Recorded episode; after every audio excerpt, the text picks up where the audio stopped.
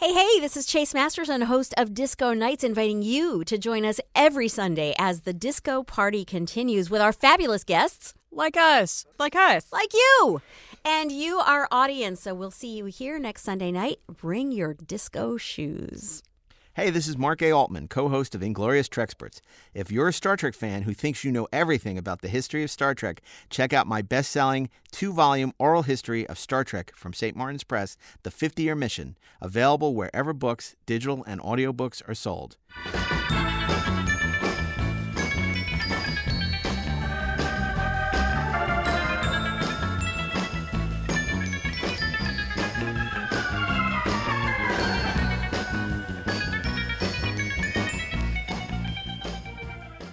Hey, this is Mark A. Altman. And I'm Daren Dochterman, and we are the Inglorious Inglorious Treksperts. Treksperts. The Borg vessel's moving into range. On screen. Long range tactical vessel. Transwarp capability. Ablative hull armor. We're being scanned. They're preparing to attack. You must help us enhance our shields. This station will give you access to the shield generators. They are hailing us.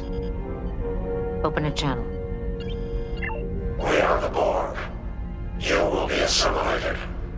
Resistance is futile. I can hear them. In my mind. They've locked on a tractor beam. The collective is calling to me. I hear it too. Billions of voices speaking as one.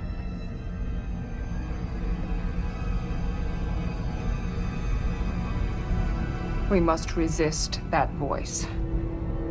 The crew of Voyager will be destroyed if we don't. And have we got a show for you today? Have we? Yes, yes, we have. We ha- well, we have a show. uh, it's and it's now Voyager. Do you know what that's about, Daren? well, It's Bette Davis week. it's on Betty the Davis Inglorious. and, and and her eyes and the eyes have it. Davis eyes. yes, no, no. You know what? I, a couple weeks ago, well, actually, it's two of my favorite guests. I, I- let me just come straight out and say, it. two of my favorite guests. Uh, you know, t- you know, people say, "What are your favorite shows?" Well, you know, we were talking before the show started. Clearly, the novelization of Star Trek: The Motion Picture, one of my favorites. But two other f- of my favorite shows, and you wouldn't have guessed, were the Borg show we did with Lisa Klink and the Enterprise. Uh, episode we did with um, Michael Sussman, which was also very a, a very successful episode, uh, ratings wise. Right. So it's So all about the now we have ratings. the- We have no com- advertisers. We but have the it's all about the combined strength of both of them here today. Yes, exactly. So what, what's stronger than we're stronger with you than without you. So anyway, I want to introduce before we get too down the road here, two in the weeds, as we say. Uh, we have a former writer for uh, Star Trek Voyager, and uh, she's also now a novelist and uh, always a great guest. She's, she's a regular on our sister show, uh, Disco Nights, which is a Star Trek Discovery podcast. Uh, Lisa Klink's back with us. Hello, Lisa. Hey there, how you doing? Oh, I'm wonderful. So much more wonderful for having the likes of you two. And, uh, you know, sitting, uh, you know, also joining us to talk about Voyager. Uh, he was a writer producer uh, on the final year of Star Trek Voyager, but before that, he had sold scripts to Voyager. He went on to write and produce for Enterprise, and of course, was the co creator of Perception. And that is, in case you haven't guessed already, Michael Sussman is back. Hey guys, how are you? You know, I'm waiting for the applause, and then I realized we're not doing this in front of a live studio Right. audience. Right. So, uh, There we go. but you know, say la vie, as we say on Earth, say la vie. So, uh, anyway, we, we- you know, we thought it was time to really talk about Voyager here. You know, it, it's funny because you saw in the news recently. Uh, Michelle Abrams, Stacey uh, Abrams. Stacey Abrams, Michelle Abrams. Who the hell's Michelle Abrams? Stacey Abrams and uh, and uh, AOC both were talking about um, Kate Mulgrew's Janeway and, and Star Trek. Stacey Abrams was talking about how much, uh, how, how what a profound impact um, Voyager had on her life. And I said, God, this this could be coming out of our mouths about the original Star Trek. Yeah. And isn't this wonderful? And um, you know, I look, I'm the first person to say I'm not super knowledgeable about Voyager, but um, based on actually some of the conversation we've had on the show, I'd gone back and started watching, and I watched a Bride of Chaotica, which I loved. I'd never seen that episode. I thought it was terrific. Um, I watched a couple other episodes, some which I really enjoyed, some not so much. But uh, you know, I'm I'm I- you know, I'm going to really be a listener in this episode. I want to hear what you guys have to say because I'm not you know, I'm not totally prepared. Um, and uh, that makes two of us. and you know, I just I was so fascinated because you know we had Robert Hewitt Wolfe talking about Deep Space Nine, which was really interesting. And my, you know, Michael's Enterprise show was just so fascinating. I got such great feedback on that episode. I'm like, it's time that we do Voyager, and we have like two, you know, the Alpha Omega because you were there at the beginning during the creation of the show, the first couple of seasons. Michael was there at the end. It just seems like such a great uh, a thing to uh, to revisit. And now that Voyager is so much in the zeitgeist, um, it just seemed the perfect time to talk about uh, Voyager and Bette Davis. I believe that's the first time that the word zeitgeist has been used on our podcast. So congratulations for that as do well. I win anything? Set a stake. You knives? do. Okay. You do. Okay. To be named later. Well, let, let's um. Let, let's let's talk about that. Were you? I mean, when you I mean, heard the Stacey Abrams quote, it must be very gratifying for, for you guys. I mean, you know, was, was it your first show, Lisa? That it you was. worked on? It was your it first was. show. I had done a Deep Space Nine episode, but Voyager was my first staff gig. And uh, it was an absolutely terrific place to start. Um, I mean, everybody had worked on a couple of the other shows, and so it was this well-oiled machine that everybody knew exactly what they were doing. And so, for a newbie like myself, you know, I just I, I just soaked it in. You know, I would go down to the set and I would go down to the editing bay and just soak in as much as I could from everybody. And they were really good about wanting me to learn everything. Uh, so I, it was a terrific experience. and was was because we don't, we haven't talked about her a lot, but was Jeri uh, Jeri Taylor really a mentor towards you? or She it- was. She was. Jeri Taylor was terrific. Um, in terms of, you know, how to be a showrunner, you know, she was really, I thought, very, very much a role model for the kind of person that I would want to be. You know, we don't talk. We haven't talked about. We we have a show coming up called The Great Birds of the Galaxy where we talk about a lot of. We kind of ra- ran out of time, and it's very much, you know, look, the bane of my existence is always to sing the praises of Gene Coon, but we talk about Piller and we talk about Rick and we talk about, you know, but we don't really talk about Jeri that much. And it, it's someone who I feel bad because uh, I, I'm such a fan of Jeri's. Just the way she carried herself with such dignity. She was not a Star Trek fan. Um, she was um, did a great job. Really distinguished herself on those last final seasons of. Um, uh, of Next Generation. She'd been on Quincy and a couple other you know shows. I think Hardcastle McCormick or something like that. And um, she was involved in creating Voyager with uh, uh, Michael and Rick, and um, was on it for many years. I, I think she was gone or consultant by the time you were on the show, Jeri. Oh, uh, yeah, she had she had moved on, but I got to know her. I did an internship back in season two of Voyager, and she was, you know, I, Michael had really stepped back by that point and was running the writers' room, and uh, you know, t- terrific to work with, very opening and welcoming to to new writers, new voices. I think Lisa, maybe you had just started. I think so. Not not long before. And uh, if I if I remember, Lisa actually helped me get my first agent. Uh, Oh, really? I was like Oh, the that's intern on the show, uh, Candace Lake. I, Yes, I believe that's it was. right. Yeah, You owe her a it's case your of Tranya. I do. I'll take it. uh, and I, was- I was with I was with Candice for many years, but it, it was such a, a, a welcoming uh, environment to, to new writers, and you know part of that was that you know you had two series going on, and then you combined doing what fifty two episodes a year, and um, if you were someone who could come in and you know uh, could come up with some potential ideas for episodes and or actually write one uh, and, and take the burden off of them uh, to to a degree. Uh, they, they were they were thrilled to have you. They were thrilled to have Yeah, and you. it was a really egalitarian writer's room. Um, I mean, what I had to say as a brand new writer, what Michael had to say as you know the intern, was just as valuable as what Jeri had to say as the executive producer. Uh, I mean, obviously she had the final say on everything, but it was it was she really encouraged everybody to throw out ideas, and it wasn't you know that you know your your story editor title made you less important than the supervising producer. It was the good idea wins. And I love that she she really had that kind of Teddy Roosevelt maxim, you know, sort of walk softly and carry a big stick. She never threw her weight around. Never. I mean, I you know I knew her obviously as a journalist, but she was very open and very very sweet. Um, and you know, Jeri probably isn't as well known in Star Trek circles because I think after she retired, she didn't really um, she wasn't out there anymore. She she doesn't give interviews. She doesn't talk about Star Trek. I mean, she sort of went off and retired, and you don't hear much about Jeri anymore. Whereas you know, Rick is still occasionally doing interviews. He people know who you know. Obviously, Michael has passed away. It's it's um, but you know, Jeri's sort of the quiet, you know, sort of un uh, unacknowledged great bird in a way because she was so important to the formative years of that. And in a lot of ways, she was Janeway. You know, in a lot of ways. She was in that she didn't, again, like you said, throw her weight around, but she was undeniably in charge. Yeah, yeah. It's it's fascinating to me having worked. You know, I, I worked on a show recently, a, a, not set in outer space, but set on a ship, and you know, the two leads on that show, the actors were you know good guys. Uh, you know, they were, they were white men, uh, which you know, two, three years ago, still felt a little odd to me, having started 20 some years ago on Voyager with this diverse cast, with all of these diverse voices. Um, the writing, the writer's room probably could have been, not probably, definitely could have been more diverse. Um, but I, I believe, you know, I know that Jeri certainly tried mm-hmm. uh, it, to, to bring in, uh, you know, uh, more female voices, people of color.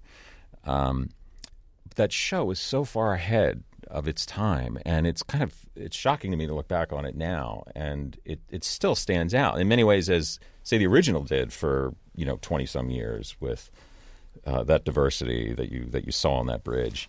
Uh, Voyager took that up a notch, uh, even to the point when a you know a new Doctor Who is announced and it's a female and that's wonderful, but people forgot. Well, you know, Star Trek did this quite a few years ago. To me, however, it's it's really gratifying that people are rediscovering that show again. I was yeah. there. I wrote a couple of episodes, uh, but I was I was always on the outside, like trying to get get in. I did an right. internship. I was I was trying to sell them more stories, and ultimately, I I, I got in there at the at the end, uh, working with a, a writing partner. Um, but I, I, just love that the show feels like it's having in this its moment right now. Um, I was astonished to open the New York Times of last weekend right. and see there's a whole article about a potential presidential candidate talking about her love for Star Trek, but particularly her love of Janeway. Potentially a future vice president sooner yeah. than that. um, and I, I, just think that show was really meaningful to a whole generation. It just wasn't apparent to us at the time. And well, I think even at the time, I mean, there was certainly an awful lot of press about, ooh, the first female captain, you know, and so I think they there was a fairly big deal about it at the time. Uh, but I think you're right that it is sort of coming back around now, especially with Discovery also having essentially a female lead, even if she isn't the captain. I think that that some parallels are being drawn. Yeah, no, that, that, that, there's, there's there's definitely truth to that. And going back to the idea of the first female captain, obviously Star Trek. It's important to look at the context in which Voyager was created you know, um, Voyager, uh, UPN uh, was looking to launch as a network. Um, clearly, the idea of having a Star Trek show was very appealing. Uh, Next Generation been a huge success in syndication. Deep Space Nine, a less successful uh, in in syndication, and we're not talking creatively because you know we're all huge Deep Space Nine fans here, but um, ratings wise.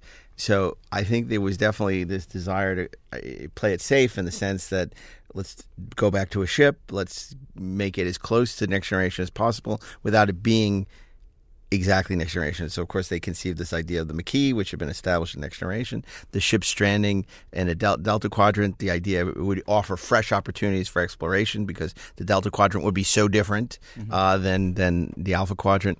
And um, they went ahead and cast uh, the great actress Genevieve Bujold as, as, as Captain Nicole Janeway. So what what point did you come into the show? Were you there um, when this was all going on? I wasn't there for the birth of the show. I think they had sort of a half season to start with, mm-hmm. and then their first full season is when I came on board. Um, like I said, I had done a Deep Space Nine episode, and so I was kind of in the that orbit. Right. Um, but then I got pulled on uh, staff at Voyager for essentially their second season. Did you find the experience uh, um, doing a freelance for Deep Space Nine dramatically different from Voyager, or um, you know, obviously it's different being on staff than when you're a freelancer. It just you know the way that scripts are broken and how involved you might be. But I'm just curious if there's any compare and contrast there between you know obviously working under Ira Behr and his group of merry men, and uh, you know Voyager and, and and of course Jeri and, and the staff there.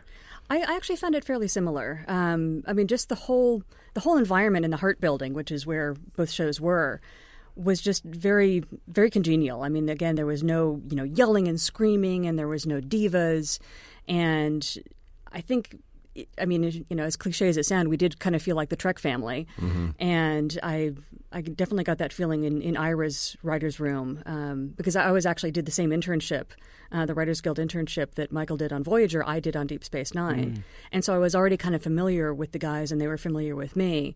Uh, so it was a really smooth transition. And uh, what was it like that first full season? Obviously, you were coming off that truncated season, and, and they held those four episodes, if I remember, um, for the second season, which which was interesting because obviously you're trying at the end of any season you do a post mortem and say what did we do well, what did we do badly, you know how are we going to course correct for the next season. Discovery's clearly done that, you know, in in, in their world, um, but yet you got saddled with these four you know holdover episodes from the previous season, which really weren't your show second season. Um, you know, like the Amelia Earhart, the 37s, and Yeah. I, I, you know, I don't remember. It's a long time ago, but um, uh, can you can you talk about sort of maybe what you remember of what those discussions were, and sort of. Um, uh, you know, obviously the Maquis thing went by the wayside very early. Very quickly, The idea yeah. of two feuding crews, and, and just if you could speak to that a little bit. Well, it's funny because there was those four episodes, but what really felt more like what we had behind us was the previous series and movies and everything that was Star Trek. Mm-hmm. In that pretty much any time we talked about a story idea, it's like, oh, and wait, they did it on third season of Next Generation. Mm. Oh, no, wait, they did that in the second movie. Every single idea had been done before. And so trying to find anything or at least a new spin on an idea that had been done before was always the challenge. Mm-hmm. I mean, when people would come in and pitch, you know, the most common reject was, "Oh no, they did that. No, we've done that." Or we're doing that right now. That's Or down we're on the doing it right now. we got a lot of that. Yeah, so I think that just having the whole weight of, of the history of Trek behind us, I think felt more uh, more onerous than having four episodes from the first season. Well, I want to go back to the very beginning of this because one thing a lot of people may not know is that Daren was actually involved with Voyager very early on. I, I got to work on the pilot uh, only um, as sort of uh, backup for Rick Sternbach and Richard James um, to come up with designs for some of the stuff that you know poor Rick didn't have time for because he was trying to get the Voyager design approved and he was you know solely focused on that and that was a, a Herculean task. Um, so I got to design some early ideas for the Kazon ships and and the uh, the array itself. Uh, what came out of that was basically my design, um, and a whole bunch of other stuff. Uh, but it was very interesting uh, to sort of uh, work in the environment because I, I knew most of these people for you know a couple years before then because I, I, I would I, I knew several people in the art department on Deep Space Nine at the time. And so I was I was a hanger on, and when I was working on other shows at Paramount, I would go and visit them all the time. Uh, but uh, it it was very interesting to be sort of put into the machine and try and you know be a a, a uh, uh, contributing cog. Um, and uh, to try and mesh with everything else, and uh, I, I find it I, I found it very difficult at first um, because I would be doing drawing after drawing after drawing, and nothing was getting approved. And uh, pretty soon, I though I, I got into the sort of the rhythm and sort of the mindset that uh, I guess Rick and Jeri had at the time for uh, what they wanted from Voyager. And as I learned, it was a lot of input from a lot of other people too at the same time. So once you get through the first ring, you got to go through you know the others. It, certainly in the in the design area. Um, but it was fun, and it was it, it was the first time that I'd worked on television because I'd mostly worked on movies before then, and the pace was uh, a lot uh, a lot faster, and I, I found it uh, very fun. And I got to I got to uh, use I mentioned this before, but uh, the uh, office that uh, at on the Paramount lot that was used by the uh, the young writer in Sunset Boulevard, The D girl. The D girl uh, in Sunset Boulevard. That was my office on on Voyager, just down the you know down the uh, uh, road from. Uh, But you the- never saw Cecil D- B. DeMille drive I, by, and uh, I rarely saw Cecil B. DeMille drive by, and uh, it was uh, it was fun. But I, I, you know, I looked right across at uh, the Deep Space Nine stage, and it was uh, it was it was fascinating. It, you know, it's one of my uh, favorite uh, reminiscence of uh, working on a big studio lot, which was a lot of fun. Well, and you know, Paramount is is for anybody who hasn't been there, uh, is just the great classic studio lot. Not only have you seen it in movies like Sunset Boulevard, but it, it, it's the least updated. They have new buildings, but it's it, it's almost like you're going back in time. Certainly was in those days. Yeah, yeah. I mean, now there's the Paramount Theater and a bunch of, but Yeah. still, it's um, it was really it's remarkable. You know, very historic, iconic kind of kind of lot. You know, I remember seeing the pilot at the Paramount Theater. Yeah. Um, and a caretaker, and at the time. I loved. I mean, I still think it's a really good Star Trek pilot. Yeah. But I loved that pilot. I had really high expectations for that show. I thought, oh, the, the cast was really interesting. Mm-hmm. I, I, I loved. I thought the reveal at the end was a real throwback to sort of classic Star Trek. I was really, um, I was really jazzed by the whole thing. But then, I thought the conflict potentially was really interesting between uh, Chakotay and uh, and and and Janeway, and and you know, the, obviously the Doctor was a character that people really gravitated to. Who Bob Picardo is just fantastic. Oh yeah, we all we all wanted to write for the Doctor because we knew that Bob Picardo would just knock it out of the park. And you could write something that was a little funny, and he'd make it hilarious. Yeah. And that never ended. That's all the way till the end of the show. Yeah, no, I, I wrote this second to last episode called Renaissance Man, where mm-hmm. the doctor was basically impersonating people and on the, on this caper, and it wasn't a deep episode by any means, but he was amazing in it, and I got to I got to have him finally confess his love for Seven of Nine, which. I never even asked anybody if I if he was if his character was in love with Seven. Right. I thought he was, Right. and I thought at this moment where he thought he's his program is degrading and he's going to die, and if she's there, he's going to tell her. And I and I wrote it, and they shot it. I was I was I was amazed. So a huge piece of the mythology that uh, had never got really part of the break, never really a big deal, and like you just got it in there. I feel like that again. I you know I, I arrived I, you know a little after Lisa did, but I feel like maybe uh, the Neelix character uh, was perhaps thought like okay he he might be the breakout. Uh, You know the the. Uh, you know the, the fan, Fan- the favorite. fan favorite, yeah. That was But the, the I doctor- think the the thought. Yeah, I think, but and I love Ethan Phillips, and Sure, he's, yeah, he's great in the role, terrific. and uh, that, that he he and his character grew on me over over, over the course of, of that show, but uh, Picardo really brought it, and I think that was it was kind of delightful to see the writers as a viewer really discover him and uh, his brilliance. Well, that was a, a character that really evolved because, of course, Neelix is introduced with Kes uh, Right. in the and the pilot, and by the end of what the second season, when when when Jeri is introduced, uh, Kes has gone by the wayside. Yeah. You know, um, and it seemed like that was such that was going to be a very important relationship to the show, but it never really became that, did it? It, it never really did. I think that Neelix again was a character that that we didn't make as use, much use of as we could have. Mm-hmm. In that he was going to be sort of our guide in the Delta Quadrant. Right. You know that he was going to know some of the alien races that we ran into, but since we were traveling in a straight line, kind of away from the territory that he was familiar with, Yeah. it kind of became less believable that that he would know the people that we were running into. And again, with the idea that we were stranded and far away from everything, his role was supposed to be that he was the guy that could get you something. You know, that he would negotiate with alien races to get us food or supplies or anything like that. And we never really exploited that, I think, as much as we could have. We never really saw him being, being you know, the wheeler dealer or the negotiator mm-hmm. because we just kind of replicated everything. Hey, there's only one negotiator. It's Bill Shatner. If you need airline tickets, um, but I want, I you know, uh, I think it was. You know, I remember I, Michael Piller said something like that. He said, you know, we'd established these things like the Kazon, which was a big thing for him. He loved it. Nobody else did.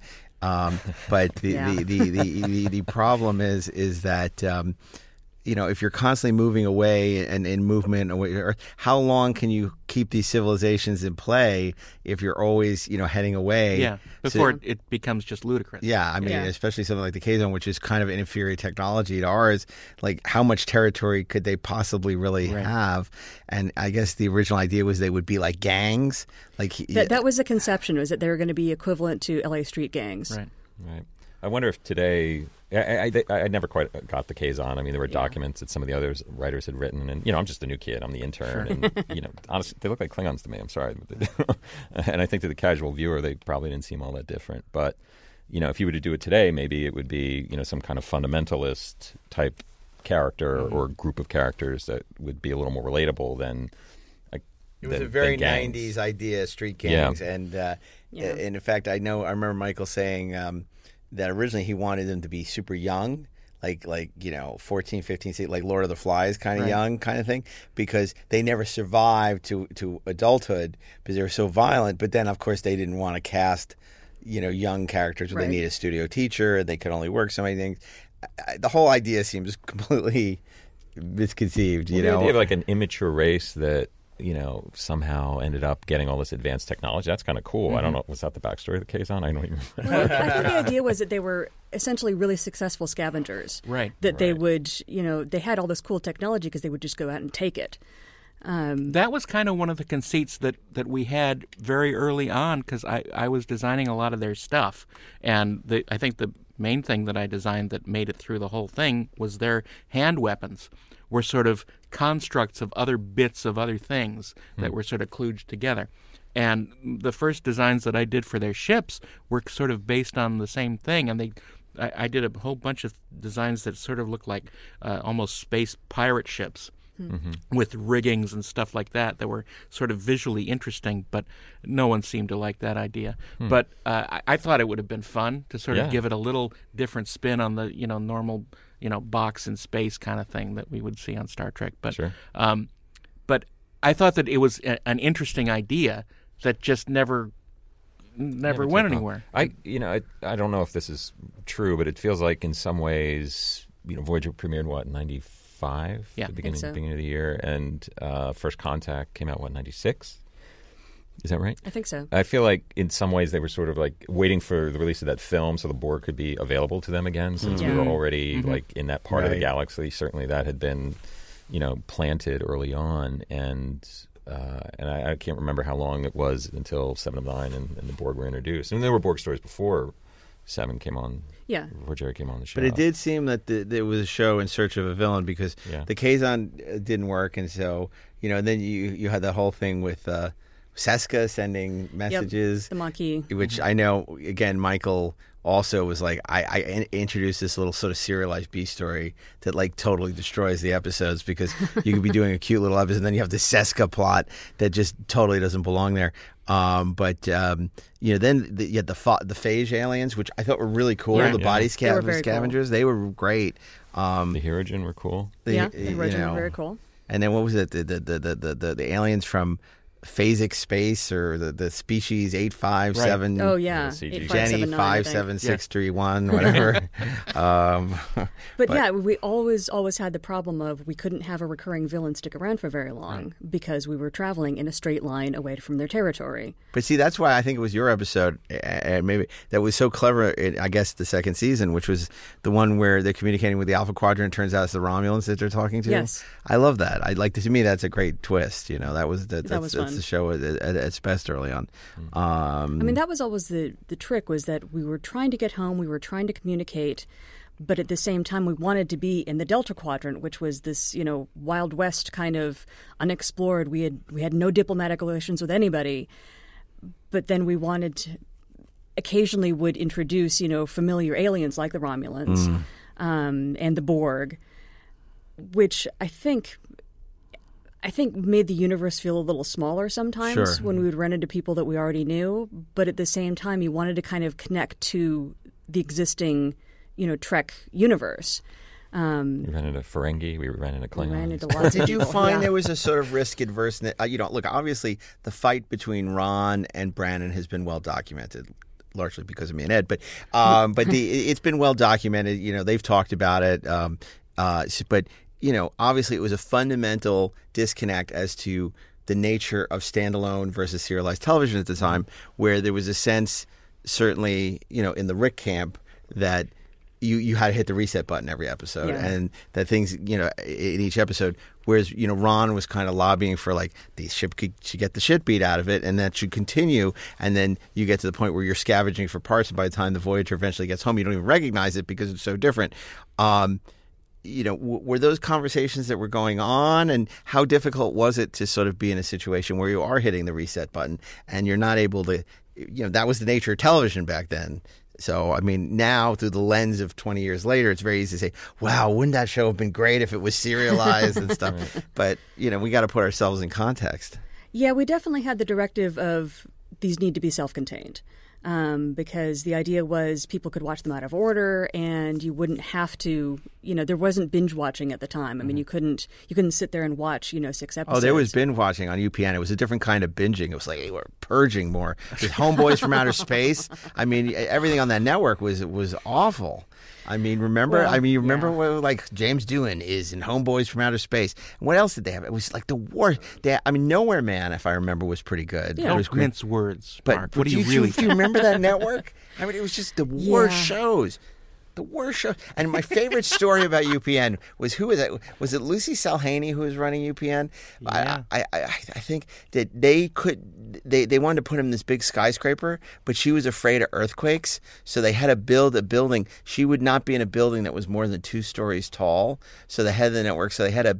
That's why UPN was in Brentwood and not like in Hollywood because they had to find a building that was two stories tall because the head of the network was afraid to be in a building that was too tall. I mean, it's crazy. I, I had not heard those stories. Yeah, that was way above my pay grade. you mean you never discussed that in the writers' room? Okay, where do you stand on ghosts in the Hart Building? That's another one of my favorite stories. Again, we I heard rumors. I, I personally never ran into any ghosts in the Hart Building, but uh, Did somebody die in the Hart Building? No, apparently, but apparently, you know, you talk to people.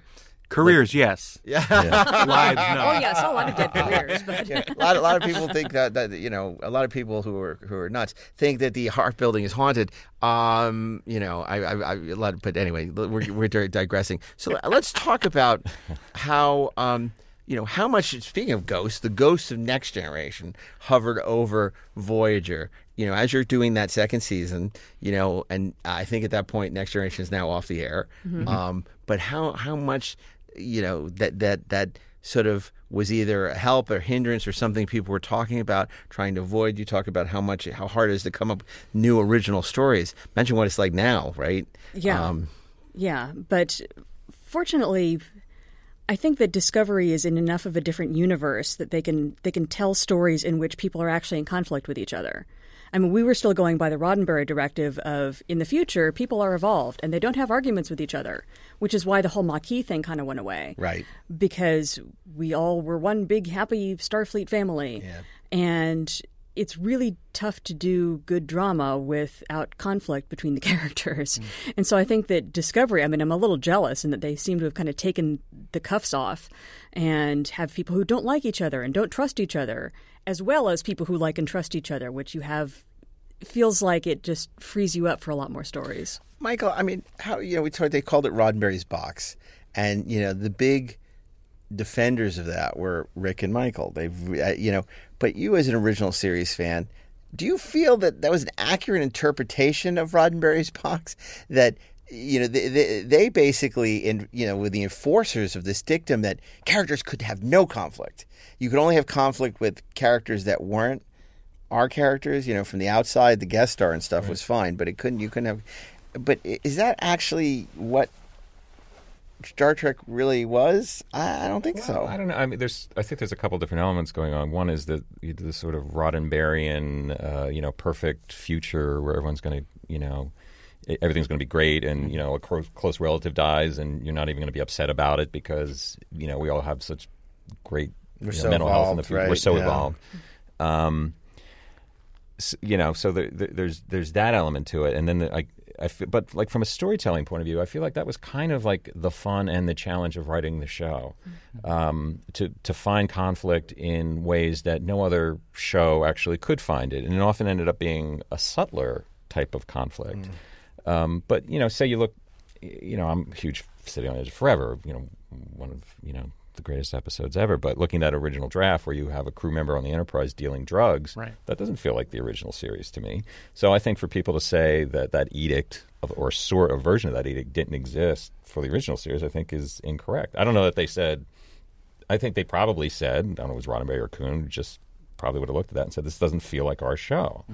Um, and I feel like that's how you know every different showrunner, writer, whoever you whoever you were in, in, in that capacity on on future series have your own sort of internal guide as to does this feel like the Star Trek universe? And there are shows.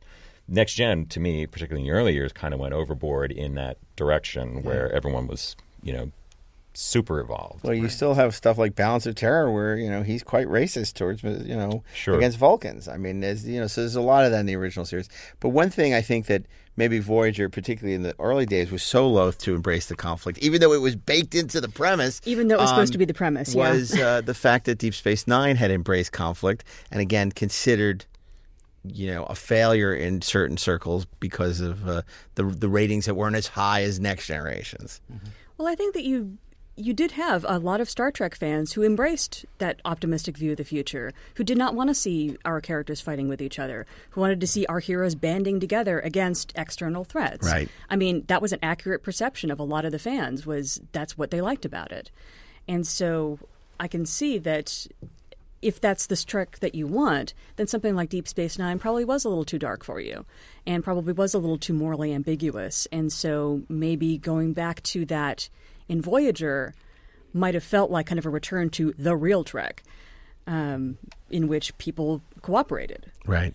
How hard was it to sort of create a world in the Delta Quadrant, or you know, a sector of space, a quadrant that w- felt different from what we'd seen in previous Star Treks? You know, when you're sitting there in the writers' room and sort of, you know, with that blank board for a season, you know, filling that out and and sort of figuring out how this is different because we're on the other side of the galaxy. You know, how challenging was that? Well, it was challenging enough that we kind of dropped it, mm. to be quite honest. I mean, the whole idea that we would have to scavenge stuff and that by the time Voyager got home, it would be this, you know, kludged together, mm-hmm. you know, brand new thing. That kind of kind of went away. I mean, again, with the replicator technology and the essentially, you know, eternal power source of the dilithium crystals, basically, you know, I mean, we kept destroying shuttlecraft and having brand new shuttlecraft. I mean, I personally destroyed at least three of them. Right. And the idea that we could just replicate a new one, it it was. A- Again, that was part of the whole hitting the reset button at the end. In that, if if we had kind of gone with the story of the ship is falling apart and we are always on the verge of of you know falling to pieces, that would have been a serialized story, and we weren't doing that. Yeah. Which again, you know, Galactica did a, a great job with that, and th- that was probably never going to be Star Trek Voyager because of you know the era uh, they were in, and, and and the people at the top, you know, the, of the chain of command. Um, but you know, I think you could have you could have taken the pilot again, which I think was a terrific pilot, and in, like in a day long rewrite, taken out the Maquis stuff, uh, made it a mission into the Delta Quadrant where they're flying into that wave of you know special effects, whatever it was that, that sends them, and, and they're on a mission seventy five thousand light years away, and. And uh, I think that also would have made it a little more Trekkian. Now, unexpected things happen, and they were Yeah. maybe they were planning on coming back in a week, and now they're they're stuck there, and so you still have that drama. Um, uh, but it and you could also you, you could write into the fact that they have this almost infinite power source. There, there was an episode that they did I don't know sometime second or third season. Um, I, I think I was still an intern, and I feel like it was something Michael Piller had written, and he was trying to. They were doing an episode where they were using the holodeck, you know, like a holodeck B story, and yet you also had the ship is out of power A story. Mm-hmm. And mm-hmm. having to write around how the, the holodecks had their own separate individual power source, so we could do that little fantasy show. Yet mm-hmm. meanwhile, it's Battlestar Galactica on the rest of the ship. It just made zero sense. It's like go, do one or the other, you know. And I think ultimately they did just say, you know, okay, we've got replicators, we've got unlimited energy, let's run with it. It would seem to me that one of the sort of um, sources of conflict between the uh, between the crew would be the desire to put all the resources into trying to get home, or put your resources into trying to settle somewhere and exist where you can. Yeah, there there was no such conflict. Everybody wanted to go home. Yeah, and that, that, That was seems it. completely completely ludicrous to me. Because human beings sometimes have different, you know, outlooks toward things. Sure. And, you know, they would say, We're stuck here. We are never going to make it home at this rate. So we might as well find the best planet we can and just be there. I think that's a great episode. Um, the the problem been, is yeah. on you know on the other series, you know, on, there was an episode of Next Gen where they flew like you know, I don't know, a million lights to Right. like the very edge, edge Right. of the visible universe. So, it, you know, setting up the show with this unsolvable dilemma, I didn't quite buy it. I mean, I, I Right. knew the Yeah. writers could get us home in three minutes if they wanted to. they We've, wanted we've to, seen it on sure. Star Yeah. Trek before. So uh, a- again, it, but it, that's what led them back into a very familiar mission of the week. Where let's explore. We're heading home. Sure. We don't know when we'll get there, but But we know we will. Yeah, we because know we we'd set up that there are several technologies in this universe, like the array, you know, Like the array, right. and wormholes, and there were certainly plausible ways that we were going to get home. And we kept running into them. Uh, And uh, we kept very running often. into 'em. Right. And darn, it didn't work out this week. You Like- know, not going home. like this week. Gilligan's Island. Right. Yeah, it, it was. It was that was very evident, and, Yeah, it and kinda it was, was. talked about on the show. Um, but yeah, the solution I think was to. If if I'd been running the show, I would have like made a joke about it about Gilligan's Yeah. Island. Have Tom Paris bring it up because he's the guy who knows old Right. television, right? And then and then just not do those stories anymore, and just say we're embracing the mission. Yeah, that's that's that's Yeah. interesting. You know, I, I I have to say that um, uh, you know all that is actually a really, really good point uh, regarding writing for the characters. We talked about the idea that um, everybody loved the Doctor and what's not to like, right? Um, you know, with Janeway, was there a kind of um, a different approach to writing a female captain than maybe the way you would have written Kirk or the way you would have written Picard. No, the, Picard the or great something? thing with Janeway is that her gender was completely irrelevant, Mm-hmm. as it would be, and so, I mean, I, there was that brief, I think, kind of misguided holodeck thing where she had this holodeck like Jane Eyre type of story Oh, where yeah. she was like the governess, and I mean, I guess theoretically that would have, you know, that would have been an escape, but I thought that that. I never bought that Janeway would have a fantasy of being, you An know, Outlander? Yeah, I know. yeah. Um, so and and that actually did disappear pretty quickly. Yeah. I mean, that's why I love Tom Paris. I mean, I'll say it again. I mean, I love that Bride of Chaotica episode. I Yeah. think it's so much fun. Um, I thought it was a hoot. Um, but uh, I mean, honestly, everybody liked writing for the Seven character as well, Right. because she was again different, Right. and she could be abrasive, Right. and she could have conflict. well, she wasn't a prestige characters. of other characters we'd seen in previous shows. A lot of them, you could say the high concept is this is this character from this show combined with this. This is you know Odo Yeah. or this is now, which is it's really uh, interesting to me that an episode that you don't often hear in Star Trek top fifty lists or ten lists, including ours, is an episode that arguably has had more impact on subsequent Star Trek series than any, which is Ensign Ro.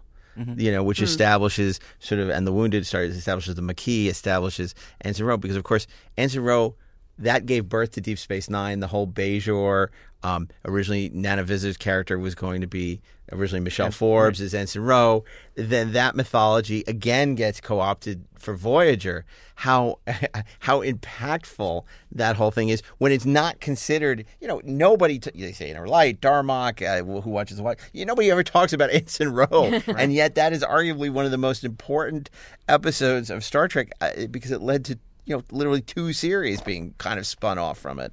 Um, uh, what, um, you know, once a person who's been kind of outspoken uh, about the series, uh, and not particularly in a flattering way, uh, is Robert Beltran. Uh, Robert Beltran is a guy who I love from Night of the Comet, and I loved from um, Eating Raoul, phenomenal, the Paul Bartel film. And yet he has kind of a thankless role in Voyager. Oh, completely. He had an absolutely thankless role in that, again, in the pilot, he was going to be sort of the head of, of the Maquis and was going to be presumably the voice of of, of conflict, you know, of, Right. of rebellion and questioning the captain and always being kind of com- not exactly a power struggle, but that was set up in the The, pilot. the checks and balances. the for- checks and yeah. balances for Janeway, and we never went there. And But so does he was that make completely her look weak if you have a first officer who's constantly questioning her choices? I mean, just from a, a practical. That's probably why we point of never view. did that. Yeah, it sounds good and uh, theoretically, but it, as soon as you start writing those scenes, and he, if, if your number one doesn't immediately toe the line, Jettison him out the airlock. Yeah. But how interesting would that episode have been? you know, Well, I, I mean, part of the challenge with Voyager is that we had something like nine regulars. Right. And so trying to develop all of those characters as fully fleshed out just didn't happen. I mean, we just we never we never developed Chakotay very well. Right. We never developed Harry Kim very well. Um, and so I can see it must have been sort of frustrating for the actors, you know, to see that, you know, Janeway got developed, the Doctor, Seven, you know, Paris and Torres to some extent. But if you were not one of those characters, you were kind of interchangeable.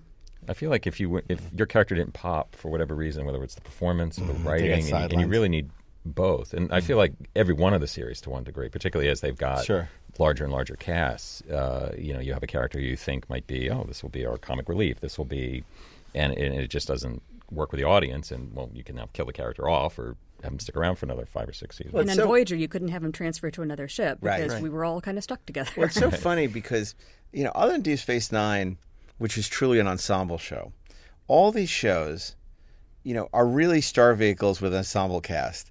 You know, you, you, we we listened to people like George Takei and stuff complain, oh, I, I didn't have enough to do, but you know, it was Kirk, Spock, and McCoy. That was the Yeah. show, and occasionally Scotty would get an episode. Great. You know, with Next Generation, you have Marina complaining, oh, I never got anything to do, you know, or, or Gates. And, you know, that's kind of true um, because it was sort of Picard, you know, Riker and, and Data show. And then Worf Mm, Picard occasionally would get something yeah. juicy. And then certainly in Deep Space Nine, he got a lot of great stuff. Um, you know, in Voyager, it turned out to be the same way where it became the Janeway, Nine, Doctor, you know, and Tom Paris show, kind of. Well, you would still do episodes. You know, Harry Kim got a couple of episodes here. Oh and yeah, and I there, mean, we and- would and- certainly talk about you know which character's episode is this, and there were there were Harry Kim episodes and there were Chakotay episodes, but you're right; those characters just never never quite Never- popped the same yeah. way. Mm-hmm. I mean, I doesn't mean, help when you're disparaging the writers either. What? They're not as oh, oh, yeah, yeah, yeah. Okay, well, you know what Michael's alluding to, when he's just tossing off a joke there. But you know, Robert Beltran was very outspoken in terms of bashing the writing on the show throughout its run, and it got more and more, uh, you know, so Specific and as it it got went yeah, and, and and you know, I think by the end, him and Brannon were really Yeah, I, I wasn't really privy to, to what was going on there, but yeah, I, he, he by the time I joined the show, there wasn't a whole lot of like, what can we do for Chakotay? Although we did give him Seven of Nine as a love interest, so maybe it worked for him. Well, I mean, how how good would the writing have been if there was the Chakotay in the airlock episode? That's all I'm saying. Well, I mean, you know, look, you could have left Admiral somebody Janeway behind, spin-off. you know. Um, but uh, uh, but yeah, and then and you know, I know Garrett. There were other issues as well that complicated his situation. But uh, but you know, even that, he there was a while where he was pretty outspoken that he was unhappy that he wasn't being serviced. Um, and then you know, Tom And, yeah, Paris. he wasn't wrong. I mean, Right. he wasn't. right. And, and and Tom Paris, you know, has its its origins in the first duty because he was supposed to be Locarno until they decided they didn't want to make character payments and basically changed the guy's name but kept the same character. Um, so And again, in the pilot, he was really interesting. Mm-hmm. I mean, you could, you know, arguably he was sort of the star of the story in the yes, pilot. yes, And then again, he kind of became a generic bridge guy. yes. But you know, was, he was as close as you had to the the strapping young man with the little tossing off the jokey asides. Who, Yeah. you know, but um, Adventure boy, yeah. adventure. He was adventure boy, and uh, you know it's surprising because here we are on paper. What was probably when they were writing the Bible and conceiving the show, the most dynamic character, probably the one that like, oh, Pete, the fans are going to love this. We haven't even talked about yet, which is the half Klingon, half human. Right. You know, Yeah. Bill B'Elanna. B'Elanna Torres. I and she got kind of blanded out too. It's true. You know, I mean, what was it? I mean, by the time, I mean, obviously she's directing towards the end of the show. I mean, when she's gone on a very successful directing career. Mm-hmm. yeah, Um, we tried to hire her on other shows, and she's always too busy. Yeah, we did too, and she's yeah. always working. I mean, uh, but the same with uh, Robert Duncan McNeill. Mm-hmm. Uh, he's real big in the Marvel universe and the Gifted and stuff. He's, Yeah. he's also gone on to direct uh, as opposed to acting, which They're super smart of these guys. yeah, Because is. how often would they be working? But as directors, they're working all the time. Yeah. all the time. And um, and same with John with Frakes. You Yeah. know, I mean, he's constantly working. And I have to say, there was a Discovery episode on two weeks ago that John directed. And I'm not going to say anything about the episode, but he directed the shit out of that. Yeah, he did. It was some of the best directing I've ever seen on that show. And like, uh, I mean, I've worked with him, and he's great. That episode was really well directed. Agreed. It was a well directed episode.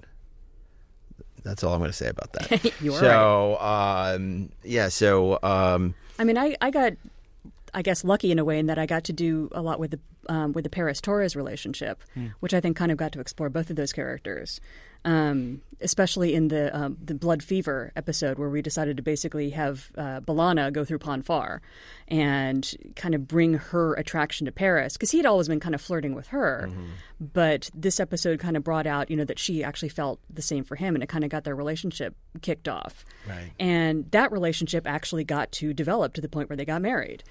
And so that I think helped both of those characters. You know, Mm. they had sort of that fun friction for a long time, and that they were both actually attracted to each other. if you want to help develop a character, marry them. It was the same thing with Colm Meaney and Data's Day, and Yeah. you know he was a transport chief. There was nothing remarkable about Colm Meaney. Right. Really bland character, fine actor, Oh, but yeah. bland character. But it really was with when they married him off that he became an interesting character. And of course, he had great stories in Deep Space Yeah. Nine. It was like where where was this guy on Next Gen? I would, I would have loved it if Voyager could have done maybe a little more of that because I wrote some of those later arcs for uh, B'Elanna and Tom, and, Mhm. and they were fun. Yeah. Uh, but I mean, that is something that you feel even on a on a, on a ship. Forget the, the Maquis of it. That the crew would. If you can't, They there's no shore off. leave. They really start hooking up to, to the point where it might even become a problem.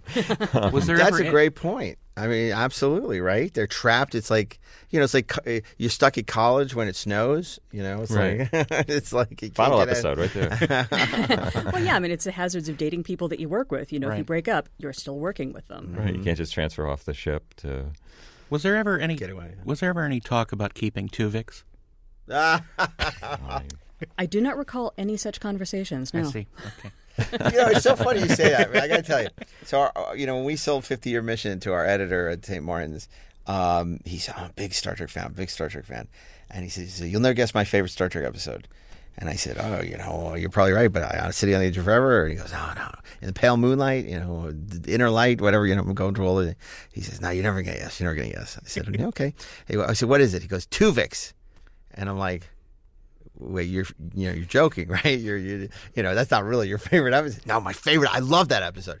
I'm like, and wait, we're trusting you to edit our book. I mean, Uh, I, I'm, I think I'm. A, I wasn't there again when that episode was done, but um, I, I- I think I, I remember the end of it being just so brutal, where Janeway just kind of puts her foot down and says, "You know what? We're killing this and I'm Yeah. getting my two people back." Yeah. And they do it, and it's like.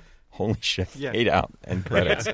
um, I thought it was great. There was there was an interview I think on one of the uh, next gen Blu-rays. It's too bad Rob Burnett isn't here to confirm this. Where I think Seth MacFarlane was interviewing the writing staff, and he started talking about Tuvix, which wasn't, wasn't even a next gen episode. As like a great example of uh, a, a, a, a wonderful Star Trek story with uh, a really difficult moral question at the heart Yeah. of it.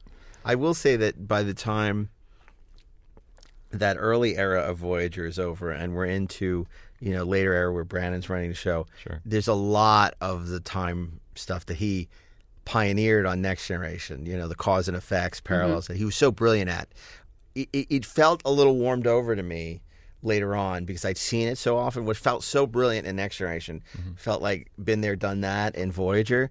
I mean, what was it like? Because I mean, again, it's very easy to do a bottle show when you do a time show. I guess. I mean, there, there are production reasons for it. You know. Sure. Um, but uh, you know, and, and I'm sure you probably disagree with me, and I'm sure there are some great episodes. Like, I mean, there is one I don't remember the title that I thought was very clever, which is the one where um, the Voyager's destroyed, and for 20 years, Harry Kim and Chakotay are um, uh, trying to save the ship from. Well, that was the hundredth episode. Uh, yeah, I think Brannon and uh, Joe Menosky wrote that. That one. was that was very clever, and a lot of this stuff is very Menosky esque. Because Yeah. you know, Joe, who doesn't do a lot of interviews, who's not as well known to the fan community, was really a guy who thought outside the box. And when he was on top of his game, he was brilliant. But then he would also come up with stuff like masks.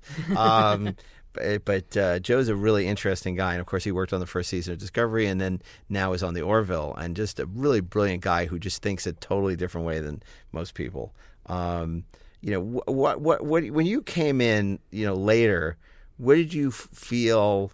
the challenges were on those later seasons of keeping Voyager fresh and compelling, and uh, you know how much room was there to sort of duck right and fake, you know, fake left. Uh, Yeah, I, it, it's it was it was for me it was very challenging. I felt I, I honestly, I could just feel like the exhaustion on, on in everybody's bones. Right. I mean, I'm sure they've been doing this show for you know over six years. but by the time I got there, and uh, we had essentially a new showrunner in, in, in season seven. Ken Biller had taken over, Yeah, sure. and which is uh, and Ken had pulled a script of mine out of the slush pile back when he was a story editor in I think season one, and brought me in for the internship. And now he was running the show, and and he liked my ideas, and so I was I was lucky to find a home there. But yeah, they had been doing that show twenty six a season for so long, and it was just I, I could just feel the weariness, particularly you know in the writers' room.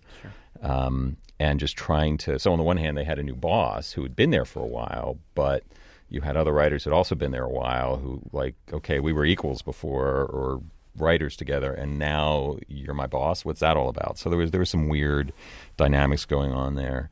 Um, but yeah, for me, I was I was. I, I, you know, I was just happy to be on the show, man. You know, Yeah, right. Yeah, of course. Well, this is your dream. I mean, we've talked about this on the show before. You grew up as a fan of the original Star Trek. You wanted to work in film and TV. You work working in news. You're doing all this stuff, and here you are working on Star Trek. It's a dream come true. No, I, absolutely. And I had I had I had blown several opportunities before. this was literally my third opportunity. I, I'm not going to let that slip by. That that was a good Guy Fleegman quote that you just threw out. I'm not going to let that go unnoticed. Lisa, what, what, what, what was it like for you? I mean, you know, your first gig, you're working on Star Trek, and you know, Oh, it was fantastic. I mean, again, I, I had you know come through the the same way about somebody pulled my script out of the slush pile and invited me to come pitch Mhm. Deep Space Nine, and so yeah, I was coming at it from the point of view of a fan also, um, and I I will never ever forget. Um, after I had written the Deep Space Nine episode and considered that, you know, that was my big break, and I was so happy about that. And then I got a phone call from Jeri Taylor, who said, "Would you like to be on staff at Voyager?" And yeah, I, I'm never, never going to forget forget, that moment. You know, of I think my response was, "Really?" because it was so hard to believe.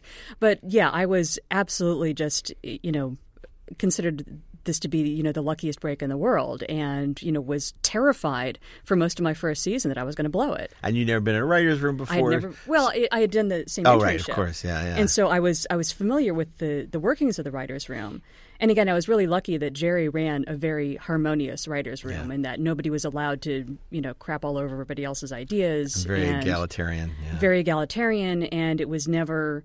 Uh, yeah, I mean, you were never allowed to to disparage other people's ideas. It was like even if that doesn't work, how can we do it better? What's Yeah, a better idea? What the audience doesn't understand is like you know sometimes it's very uh, segmented or, or, or regimented in a writer's room. Where if you're the executive producer, you get to talk, and you're co-exec, you get to talk the second month, and if you're a story editor, you shut the fuck up. Yep. And you know, look, that's not the best way to uh, ferment creativity, but some people operate that way, and uh, so you know, it, you're lucky. I mean, to have that opportunity to be in a room where every voice is equal and everyone is entitled to, you know, express it. I mean, it's a much more, I think, successful way of, you know, you know, coming up with art than than yeah. you know And- shutting and, people and down. And I know that some story rooms, you know, they run on conflict, you know, and that it's everybody's trying to one up each other, or you know that it's it's like you're trying to win. you know that if you can tell you know somebody else, oh that idea is crappy, my idea is even better, and again that just was not allowed. There is no conflict even in the writers' room. uh, thank you, Gene. Um, what do you think of Voyager, Gene? Uh, anything that brings uh, in uh, more uh, interest to the Star Trek brand, I, I'm completely in favor of. Do you have a favorite episode? Tuvix, absolutely. Speaking of favorite episodes, before we wrap things up, I want to ask you guys it doesn't have to necessarily be an episode you wrote, but do you have a favorite episode of Voyager? Or should we say it can't be an episode you wrote? Or how about your favorite episode, maybe a favorite episode you did write? My favorite episode that I did write um, might be Innocence, which was with Tuvok being stuck on a planet with a bunch of kids. Um, because it was.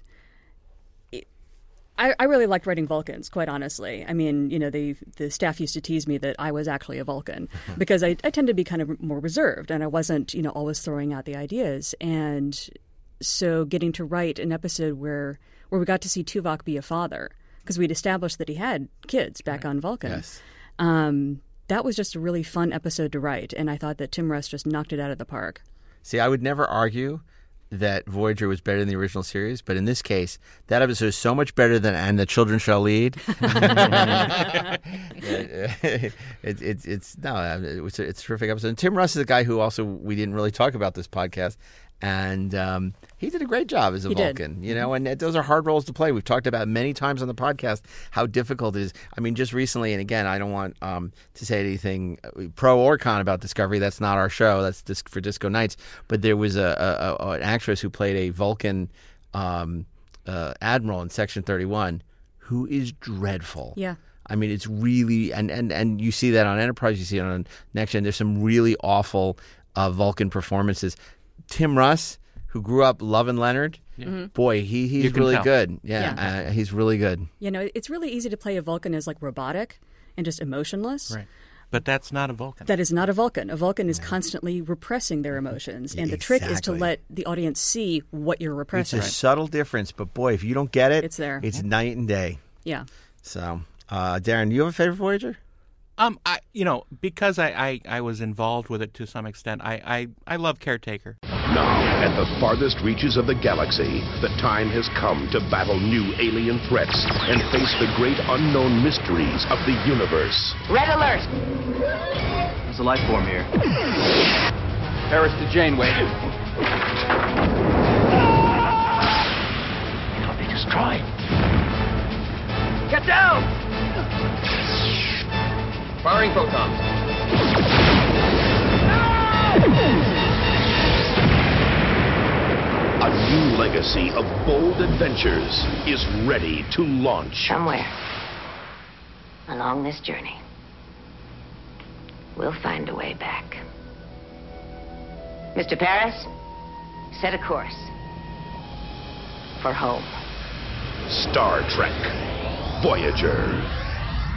and I, I remember the um, you know the cast and crew screening, and I was I was in hundred percent, Right. and I, I had a great time with that, and you know I, I, I enjoyed it through its run, but uh, you know you can't can't match your first. I, I- I think that of the episodes that I did not write, I think the pilot is my favorite Mm-hmm. as well. Yeah, yeah, and that made our top fifty list. There were a couple of Voyager episodes that made our Yeah. top fifty back. Uh, we did uh, at the new, in the new year, um, which is still available for download. Is the three part uh, our, our our top fifty one episodes of Star Trek Right. of all time. Uh, it was supposed to be a two parter. It became a three parter. Mhm. Right. Um, and uh, Six one of full our hours most popular of shows. enjoyment. um, but you know, Voyager is is is well represented in a couple episodes, uh, including Caretaker. Um, yeah, Michael. What about you? Uh, I'm I'm gonna steal uh, Stacey Abrams' uh, uh, episode, which Not Michelle Abrams, whoever she is. um, uh, Shattered, which was a, a season seven episode, uh, teleplay written by Mike Taylor, who I shared story credit with. All I had ever written, well, I'd written, I, I'd come up with the idea for the episode. I was a freelancer, and I remember waking up from a nap, and I had the an idea where. Like Janeway was on the turbolift, and every deck it was like a different season of the show. And I Mhm. was like, "Oh, well, maybe that's something." And so I wrote it up, pitched it, sold it, and they gave it to Mike Taylor to write. And it He's was such an interesting guy, Mike, a great writer, and Terrific just- writer. Just a really fascinating story. That guy. And what was so wonderful about like there were even things in the pitch that ended up in which is very rare, Yeah. particularly as a freelancer, like scenes ending up in the actual finished episode, like having Seska come back and and it was kind of a, a tour of like all seven ye- seasons of, of the show and it was kind of like the perfect time to do that episode. Uh, I I want to rewatch it. I haven't seen it. I got to watch this one. Um, it sounds good. uh, Stacey Abrams, big fan Yeah, I mean, apparently. Stacey, it's good enough for Stacey. It's good enough for me. uh, but Mike Taylor did a dynamite job with that, and I was so jealous I didn't get to write it. I was like, oh. Well, but he did a much of- better job than I would. have. Speaking of doing a dynamite job, I think both you guys uh, did a great job on this podcast. Oh, well, they always do. That's why we keep inviting them back. But we've We're never they- we've never combined their strengths two together. tastes that taste great together: chocolate and peanut butter. So there you go. It's because you guys pay so well. Yeah, right. Well, exactly. We pay double than we paid the other guys. So Twice nothing is still nothing. Uh, but it is the only love money can buy. And it is so, equal pay for equal work. This is true. That's right. That's right. Well, I want to thank you guys. Thank you, uh, Lisa. Thank you, Michael. And of course, thank you, Daren, for uh, joining us for Inglorious Treksperts. And if you're a fan of this podcast, you may want to check out Electric Surge's other podcasts like 430 Movie every Friday, in which a group of writer and producers curate fantasy theme weeks of classic movies. I'll talk about us in the second person.